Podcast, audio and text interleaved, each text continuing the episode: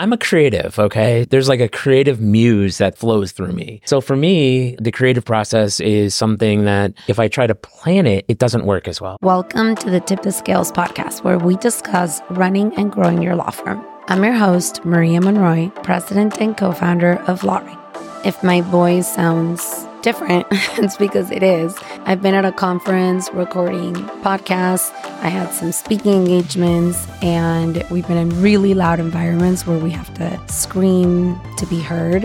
I also wanted to add that I'm going to be doing a solo episode where I focus on the local component of SEO just talking about Google My Business. It's now called Google Business Profile. If you guys have any questions regarding local SEO, please either shoot me a DM on Instagram, Maria LawRank, or at tipthescales.podcast or leave a comment on our YouTube channel so that I can answer your questions during this episode that I'm going to do for you guys because I get a ton of questions asked all the time. Today, I am joined by Ryan McKeen. I actually had never met Ryan, and it's rare when I have someone on the podcast that I've never actually met in person before, but I follow Ryan on LinkedIn and I just love his posts, and his posts get so much engagement. So I asked him if he would do me the honor and join me on the podcast. We talked a lot about LinkedIn, growing a law firm, being a trial firm. I really hope that you guys enjoy this episode.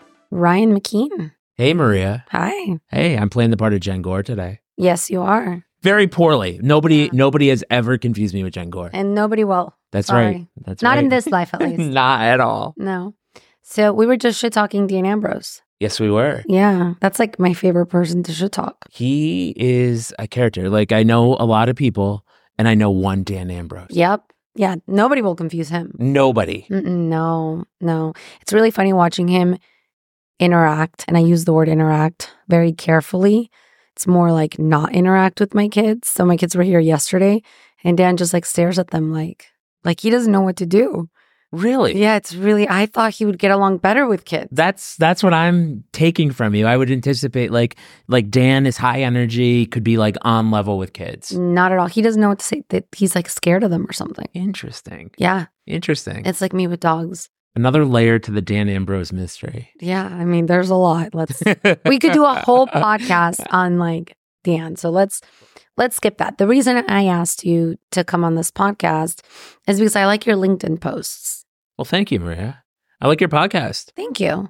Talk to me about your LinkedIn posts. LinkedIn comes naturally to me. Like I started really like my my legal career because my firm had a terrible website. So see, not not, not something done by LawRank. Okay. Right. Ter- terrible, so. terrible website. I'll put. I'll give you the domain. You can put it in the show notes. Okay. Okay. Terrible. And so, but it was like 2007. I was like, people are starting to find lawyers online, and I asked them like, can I have a blog? And they're like, well, how much does that cost? I'm like, well, like. $10 for a domain and like $70 for hosting. Like, okay.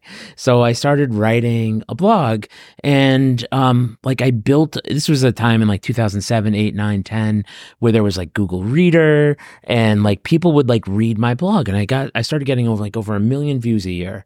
Like oh wow. inbound links from Yale, like New York Times, like what did you write about? I the- see the thing is I just wrote about whatever interested me. Like it was just a curiosity thing. Like I'd Was it legal specific? yeah, all law. It was a, it's a Connecticut law blog. It still exists for. Uh, Does it still get traffic or not? Not really. it still gets traffic. Yeah, no, because I got like, I you know thousands of views. It's an age domain. All those things that the SEO is like, right?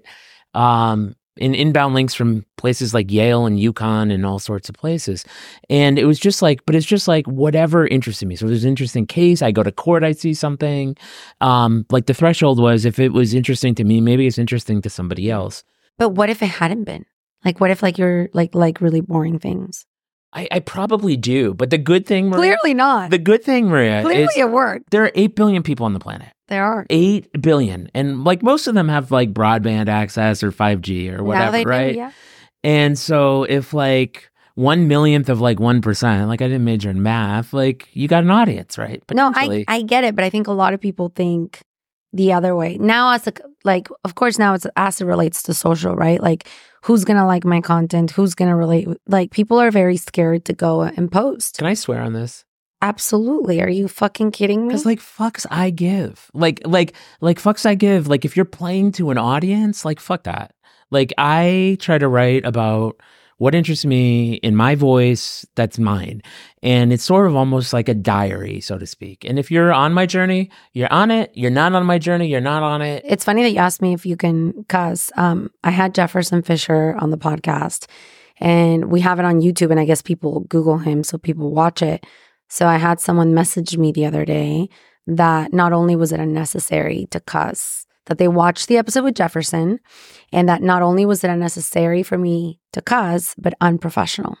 really Yeah, his trolls are like coming after me. you know that's um like imagine being—I guess so relevant that people actually care about that um I bet they care about him and they think it. I because he doesn't. I've never seen him cuss on like Instagram and his socials, so I think they felt like maybe it was like off brand for him, and like I'm like the bad person. interesting blame the woman i mean it's just terrible Jesus, right? No, I know. Like, there you go out there. If you're out there on YouTube hating, it's not Maria, it's me. Okay. but So who has the time? No, they went and messaged me on Instagram. Don't they didn't even comment on YouTube. They went to my Instagram and they like had to let me know. okay, don't DM Maria for me saying fuck. Yeah, And also, if you do, fuck you. How's that? I like that. You like that? I do. I like that.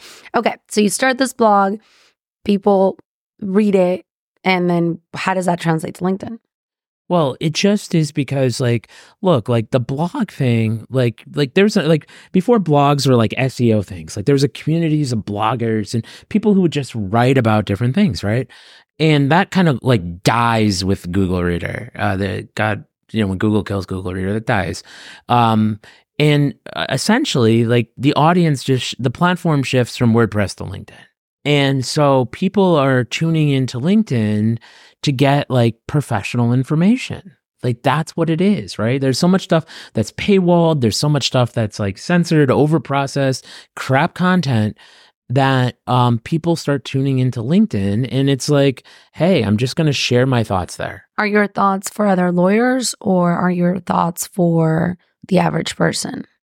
Uh, you know, most of my thoughts are like legal related, but it's like a lot of stuff I write about is like, I don't write about like three things to do after a car accident. No, no, no. Nobody's reading that, right? Nobody gives but a I shit. But I try to write about like my journey. Like I try to write about business. I try to write about leadership. Try to write about like healthy law firms, compassion, shit like that. I think that resonates a lot with other law firm owners, right? Now, do you plan your content in advance? No, Really? I'm like I'm a I'm a creative. Okay, so it's like there's like a creative muse that throw like flows through me. Um, like I love like Prince, right? But I cannot sing. Like that is like, but like the music flowed through the man, right? And so for me, like I can't sing a note, can't play guitar, can't can't hit a drum on beat. But for me, it's just like the creative process is something that like if I try to plan it, like it doesn't work as well. Like I wake up usually and I have something on my mind and I'm just like I write it. I usually write the posts in like three, four minutes and off it goes. and how's your grammar? Sometimes terrible. Really? My big thing is, is it doesn't matter. Like I've written posts that are perfectly written, but it's what people are connecting with is the idea and the voice and you. How often do you post? I usually post like once a day. And do you post on other platforms or is it just LinkedIn? Primarily LinkedIn, um, because I get like like last year I had three million views. Like on Wow. my post. like that's a lot of people. That's crazy. for LinkedIn. Like, look, this like this face is not selling Instagram. Okay, okay, we can be we can be real, but that's that does sell. Uh, it does work on LinkedIn, and you know, more recently, like I've started to write on Facebook, um, because Facebook has allowed for like content creator profiles. Okay, I didn't know that. Is it a different type of profile? No, it's my personal profile. But you're just posting. So you're going back in time, basically. Because remember when people would just post, like, nope, not really pictures. It was like their thoughts, like what they were doing. Do you remember that? Yeah, no, it, it's not just pictures, but it's like it's like thoughts on like life, and like I write about things that like hit like emotionally. Like it was just um, okay. Here's one. Like I wrote a post um all about how like I got this record when I was 14, right? And it Mhm. like and it and it hit and I was like I had my parents' record player and I listened to it and then I put it away when the CD came out and I listened to it when I was 44. I'm 43, but it'll be 44 in a few weeks. And um, how like it just it tapped into something deeper. And so starting to write not about like, hey, I had a cool time with Maria Monroy today, spoke at NTL, or here are my kids, but sort of just like what I'd say like are almost like People magazine posts, right? I still expect a post about how much fun you had with me. Maria, I will make that post. Okay, Okay, cool. Thank we'll you. make that post. Just making sure. My sort of belief in all this, right, is you have so much AI content being generated, and it's only going. We're at the day one of all this stuff, Yep. right? And so I think like there's an authenticity signal, like in the like Google search results, like it's now showing like how many followers you have on LinkedIn, how many followers you have on Twitter in the in the SERP, right? And so I think that you know building audience on these platforms, like I think it's good because you're connecting with people. Like I post this stuff, I started doing it over Christmas, and it led to four cases of me posting about like winter and shit. That's what I wanted to ask you. Like, are you monetizing it in some way? the only way that I monetize it is by essentially people reading it, they like it, and then their friend gets hurt in a car accident and they call me. Yeah, that's what I mean. That's amazing. That's it. some people think that Instagram, LinkedIn, social media doesn't work, which is, I think people are blown away by the fact that it works. And I think people are starting to like admit, okay, fine, like I could see how it's working. But for a long time, I think lawyers were really hesitant to believe that it did anything. Look, I, I'm the I'm the first person in my family to go to college, uh, you know, let alone graduate law school. Like, like I wouldn't be able to be here and have the success I've had and the career that I've had and all the wonderful things like being here with you, being at this conference, going to speak, all the people I meet here. I wouldn't be able to have it. Really, I wouldn't exist without social media. I'm sure you've made your family super proud. Yeah, my mom likes me. I She's bet. happy. So she see, likes my posts. I'm the opposite. My both of my parents went to law school and I didn't even go to college. So you you are crushing it. You are you are you are like you watch uh, Ted Lasso. I haven't in a really long time. Okay. You are the Roy Kent. You are like here, there, and everywhere. Oh, I don't know what that is.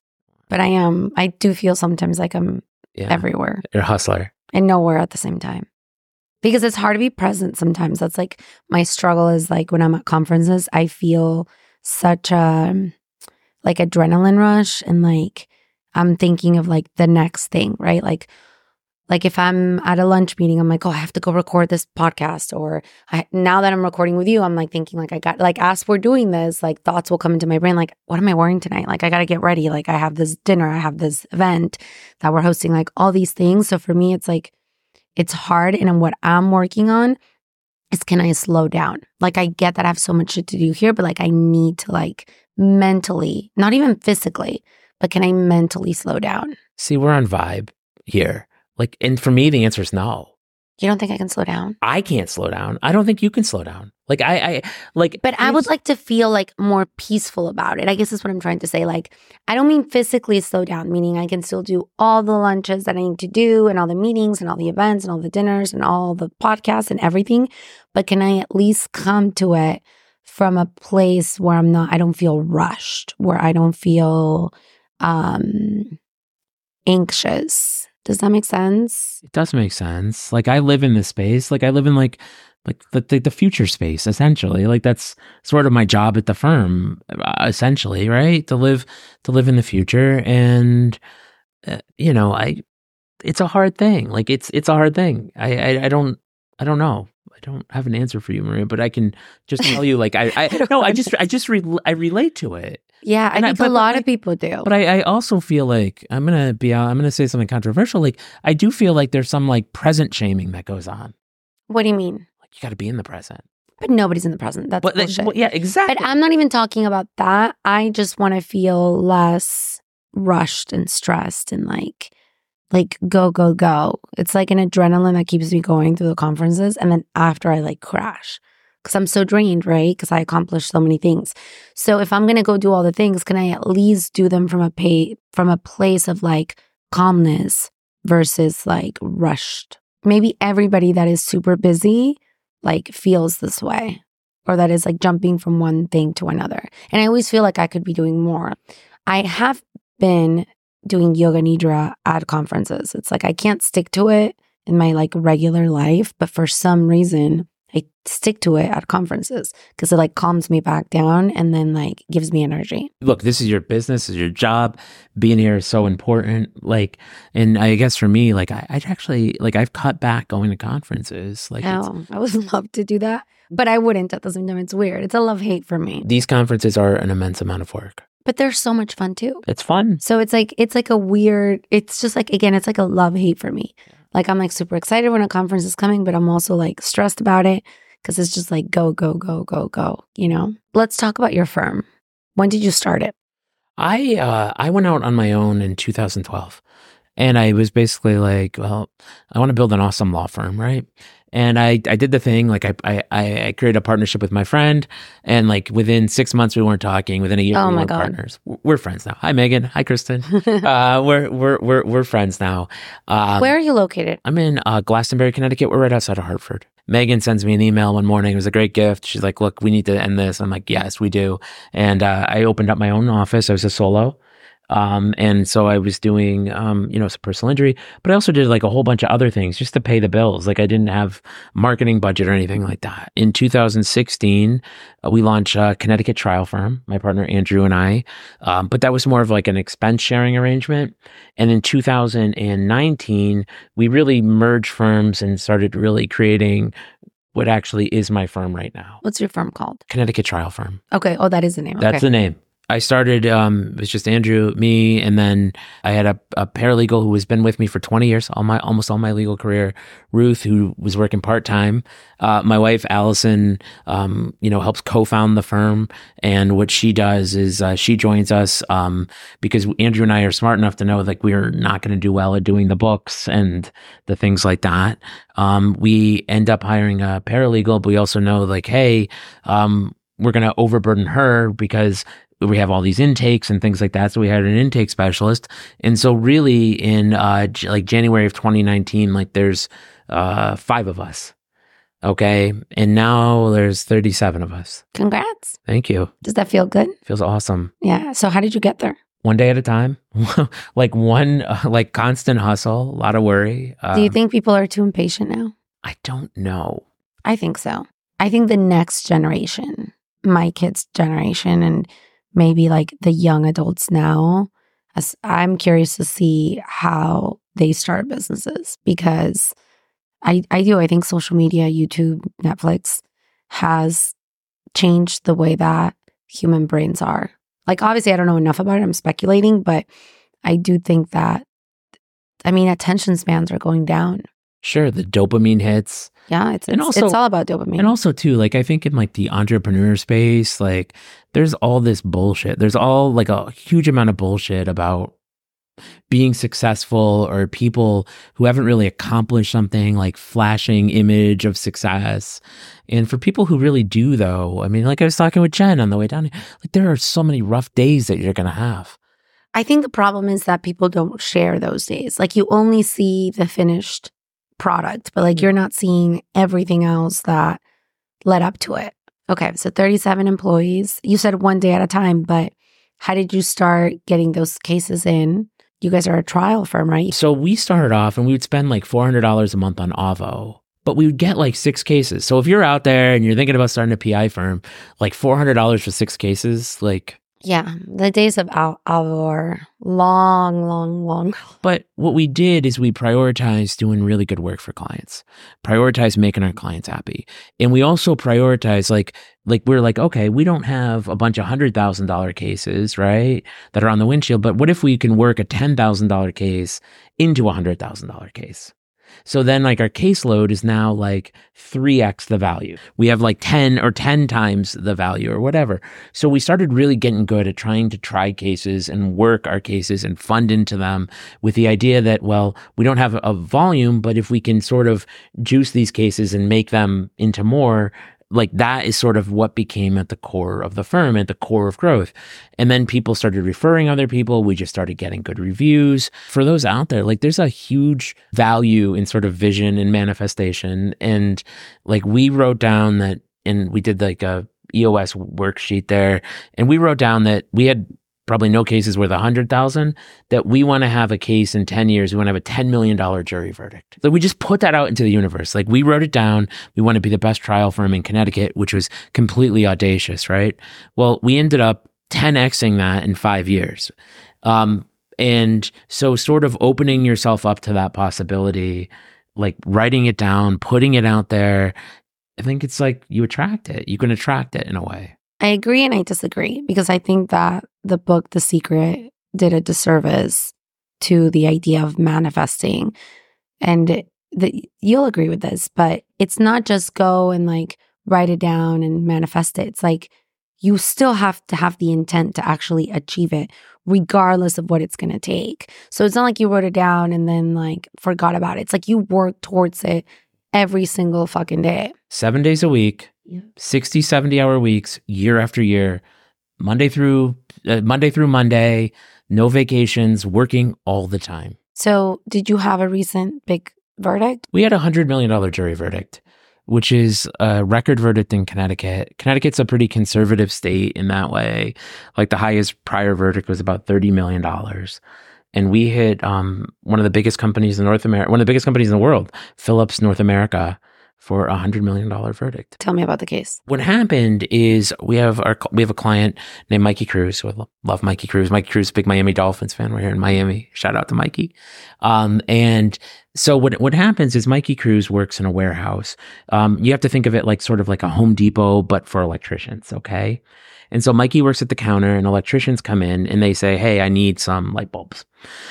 Mikey goes back into the warehouse and gets the light bulbs, and then brings them up to the counter.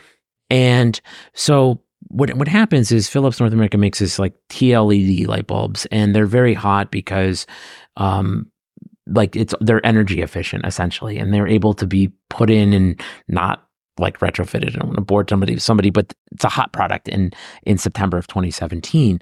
So what mm-hmm. happens is it comes in from China, and what they it comes into a warehouse in Pennsylvania, and what they have to do is they have to wrap the uh, light bulbs, 1,300 pounds of light bulbs, to a pallet. It's called unitizing. Okay, so that way the load, the light bulbs, can't slide off the pallet. They don't do this. All right, and they ship the light bulbs out to Rexel the warehouse, and they get put up on a rack about 20 feet high. An employee on an adjacent uh, aisle, a temporary employee on an adjacent aisle, sort of does like this. He lifts up a pallet on the other side, it catches the light bulbs, the light bulbs fall off, paralyzing Mikey Cruz.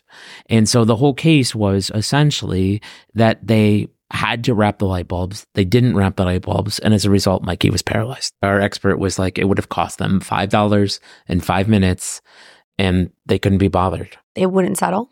No, they only ever offered us $1.5 million. That's crazy. Insane. It made it life really easy because we had no choice. And did you ask the jury? I don't know if you're allowed to in, in Connecticut. Yeah, we did. We did. We asked the jury, um, and we, you know, we worked through a closing where it was like, you know, I came here and I thought about, uh, you know, asking for 150 million, but that was too much. And we worked down. We're like, well, but you know, 100 million. Um, you know, if you feel that that's the right number, I'm not going to ask for it, but you know, I'd accept that. And did you focus group it or oh, big yeah. data or yeah? We like did like 10 focus groups on this. So we we had really good ideas. Um, we actually asked the jury for about sixty million dollars, and they gave a hundred. Well, you also anchored them. Correct. yeah, yeah. I mean, correct. Like, I mean, there was a whole there's a whole psychological component to the ask, um, but yes. So, what's it been like going from five employees at the firm to thirty seven? I think like there's a misconception out there in some ways that maybe running a small law firm is easier than running a big law firm. Really? Yeah, because it's How so? because I have both money and people who are generally better at whatever their job is to put between me and problems or me and opportunities.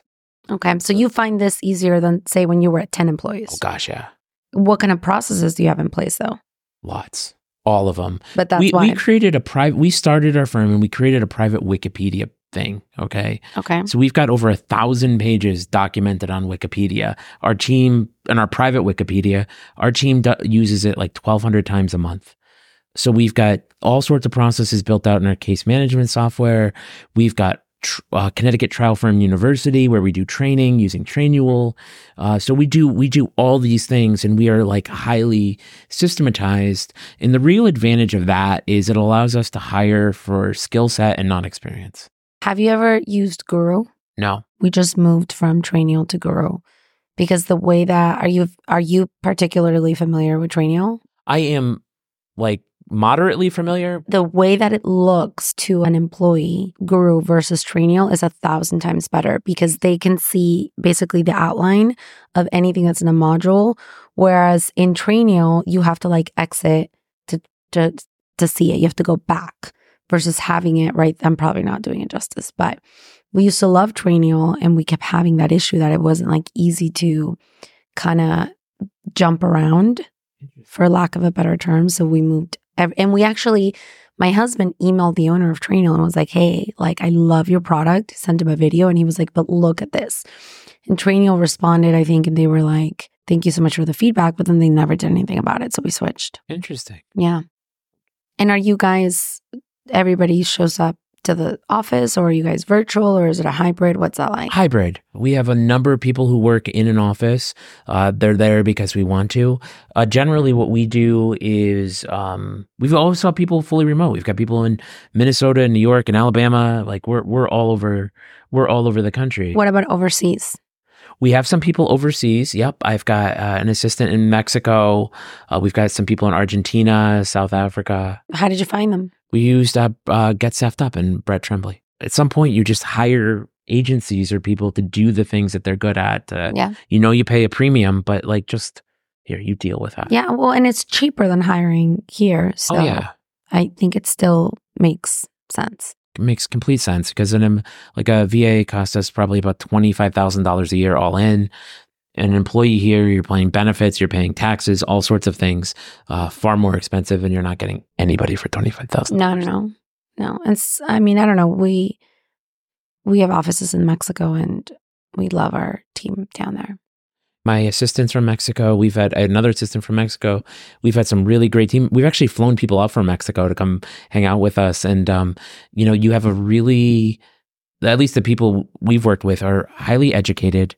They are skilled and like they're hungry. I think it's so interesting how the whole world has kind of opened up to the way that people can work. So you you take people in these countries that didn't have these opportunities, and now they have these opportunities to to work for U.S. companies. I think that's really neat. Do you do any offline advertising? We are really primarily digital, okay? And we are starting to shift into, we've done some TV, but we're starting to expand what we're going to do on TV. Yes, we're going to get into billboards. It all feeds itself.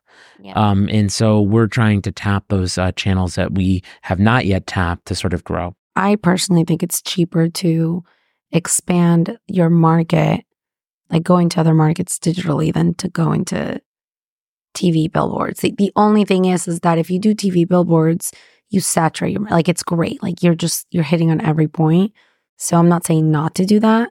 I, in fact, I tell my clients like, please go get, especially billboards. I'm a big fan of billboards, We are, I mean, almost exclusively digital at this point. and people think it doesn't work. Oh, it does work. They're Well, wrong. I would keep, keep thinking that. It, yeah. Keep thinking that. Not, not no, for your please, sake. please don't. Not for your, not for Maria's No, no, sake. no, No, but- Maria's very nice. Think that. yeah, please think that. But I think it only works for like X amount of firms in a market, right? Like five to maybe seven firms in any given market are generating 90% of the cases from digital.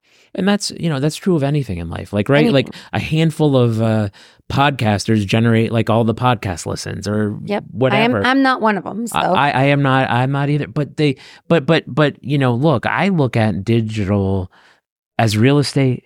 Like and it is like if you're not buying in now, like boy, it's gonna get more expensive. Like it's beachfront.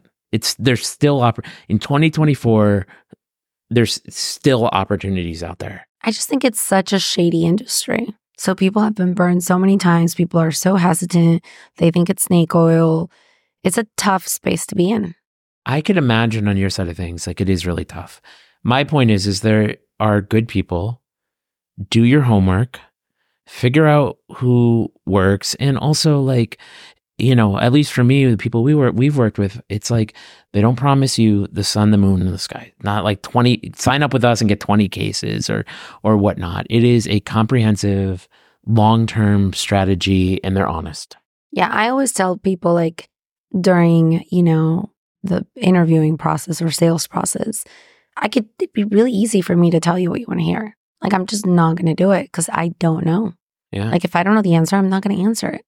Like somebody will answer it and they'll take your money for 12 months, but it's not going to be me. I'm not going to set the wrong expectations. yeah. There are honest players in the space. Find them. Yeah, there's very few of us, but there are. There There are. definitely are. And we're not the only ones, but there it's few.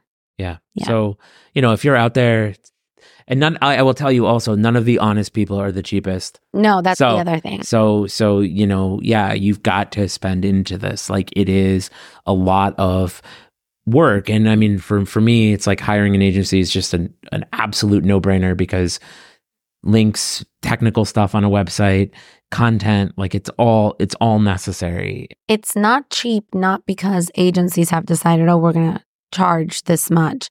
It's because we need the budget for the links, we need the budget for the content. It's labor intensive. That's what people don't get. It's like, what do you think happens with that money or should? Because I, I could see how some people won't reinvest in the project. But without the budget, it's actually, we can't do the job. Yeah. And it's sort of like what? It's like one of these things too. And if you're not playing all in or most in with it, right? It's like going to the gym one time a week. All you're going to get is sore. I love that one because it's so true. When I take like three weeks off and then I go back, I'm like, oh my God, why am I sore? I'm never sore. Yeah. They say it's actually not a good thing to be sore. Did you know that? I didn't know that, but Yeah. yeah, I, I feel it when I walk upstairs. So Yeah. They say it, you're not like if you're continuously getting sore, like that's not good. Like it should happen at first. Yeah. Because you're not used to it, but then you shouldn't. Alrighty. Well, thank you so much for joining me today. you, this was fun. I appreciate it. Thank you so much to Ryan for everything he shared with us today. If you found this story valuable, please share it with someone you want to see succeed. Subscribe so you never miss an episode and leave a five star review. It goes a long way to help others discover the show.